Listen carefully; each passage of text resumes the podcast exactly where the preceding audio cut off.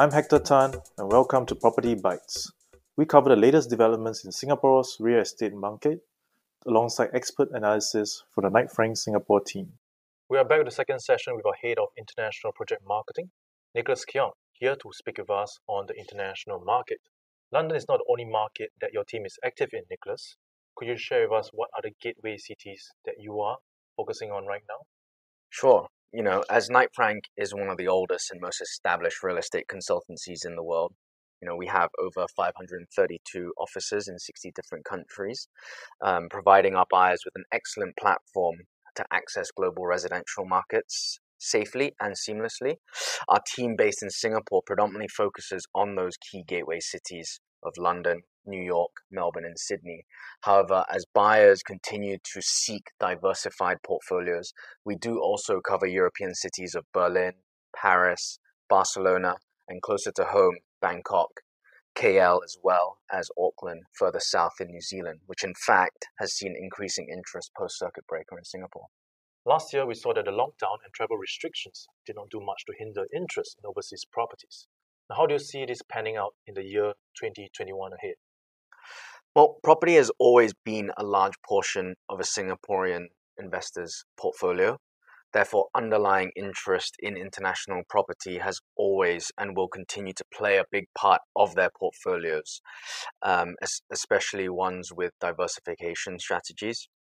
Um, lockdowns and travel rest- restrictions have undoubtedly had an impact on transactions. However, we are fortunate to have a wider range of digital tools available to us to enable our agents to engage with buyers in a meaningful way.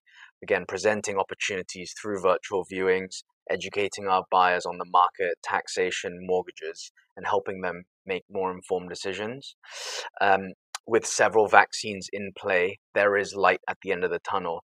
And I think we should see optimism and sentiment improve as we go through 2021. Now, let's talk about the concept of virtual viewings. We know that selling properties require physical and on site viewings, be it at sales galleries or at the property itself. Now, this is also known as blind viewings. Do you see the concept of virtual viewings continuing to be a trending thing or more of a necessity moving forward, especially with overseas properties? You know, Singaporean buyers are very used to buying off plan, even when purchasing their own homes here in Singapore.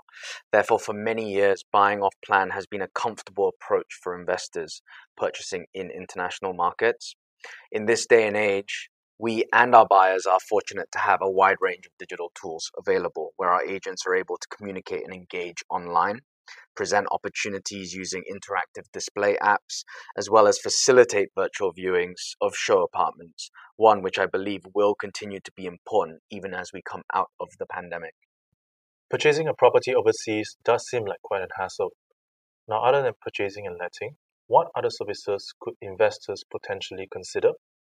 And how is the process of purchase?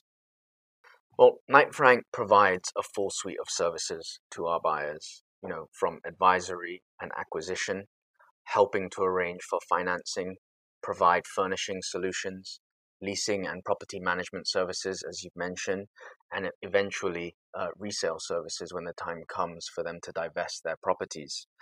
Um, the, the process to purchase has traditionally been the same. However, in this day and age, we are so fortunate to have digital tools available to us which really does enable us to present developments, especially those that are still under construction, more accurately, enabling buyers to envision what's being created more easily and ultimately make more informed decisions. Well, certainly with the inability to be physically present overseas, I suppose all investors have to rely on property advisors such as yourself to provide transactional services and even on a higher level market intelligence and insights. To sum things up, what are some advice you can provide to potential investors who are looking into growing their overseas portfolio? That's a really good question, Hector. And despite COVID 19 and geopolitical tensions still weighing in on global economies, our outlook is one that is largely positive. You know, property as an asset class always tends to fare well during times of uncertainty as investors gravitate towards stability and by and large more predictable returns. My advice to buyers looking into overseas markets is really to buy well. Target key cities around the world with strong underlying fundamentals. cities whose economies have a track record of resiliency over time and stand to recover the fastest as we emerge from this, and cities with international appeal and liquid real estate markets. Purchasing a property is an enormous investment, not only financially, but one of time and energy, especially so when transacting in overseas markets. Especially in an uncertain environment, is the need for market intelligence, trusted advice, and a partner in property with the right platform, enabling you to make an informed decision, um, transact seamlessly and safely. And my team here at Knight Frank and I stand ready to help. Thank you, Nicholas, for speaking to us today. Thank you, Hector.